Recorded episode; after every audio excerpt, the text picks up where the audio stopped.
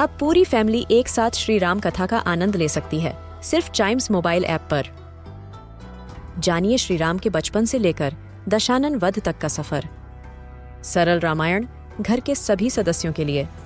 आज ही डाउनलोड करें चाइम्स मोबाइल ऐप एप्पल या गूगल प्ले स्टोर से।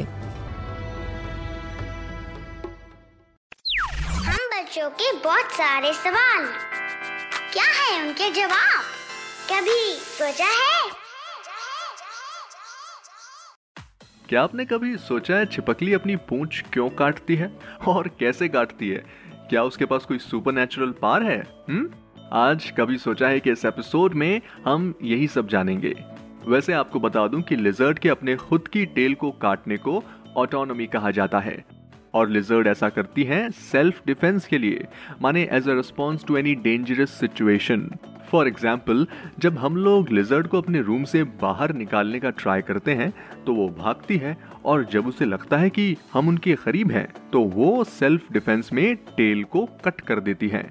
और कमाल की बात यह है कि कटी हुई टेल ऑलमोस्ट 30 मिनट्स तक हिलती रहती है, जिससे अटैक करने वाला डिस्ट्रैक्ट हो जाए और उन्हें भागने का टाइम मिल जाए। अब आप सोच रहे होंगे कि कटी हुई टेल हिलती क्यों है?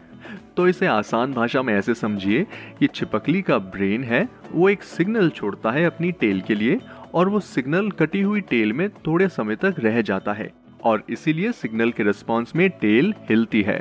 वैसे लिजर्ड अपनी टेल काटने के बाद उसे वापस ग्रो भी कर सकती है, जिसमें उन्हें कुछ 60 डेज़ का टाइम लगता है।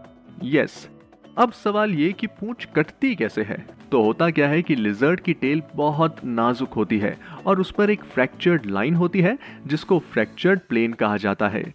और लेट सपोज़ अगर कोई एनिमी उस पर अटैक करता है, तब ये जो फ्रैक्चर्ड लाइन होती है, यहाँ की मसल एक दूसरे से दूर जाने लगती है, जिसकी वजह से लिजर्ड की टेल बॉडी से अलग हो जाती है। है ना, कमाल का सेल्फ डिफेंस ऐसे ही मज़ेदार बातें सुनने के लिए टाइम्स रेडियो का ये वाला पॉडकास्ट कभी सोचा है को, ज़रूर लाइक शेयर और सब्सक्राइब करें ताकि आपसे इसका कोई भी एपिसोड मिस ना हो जाए।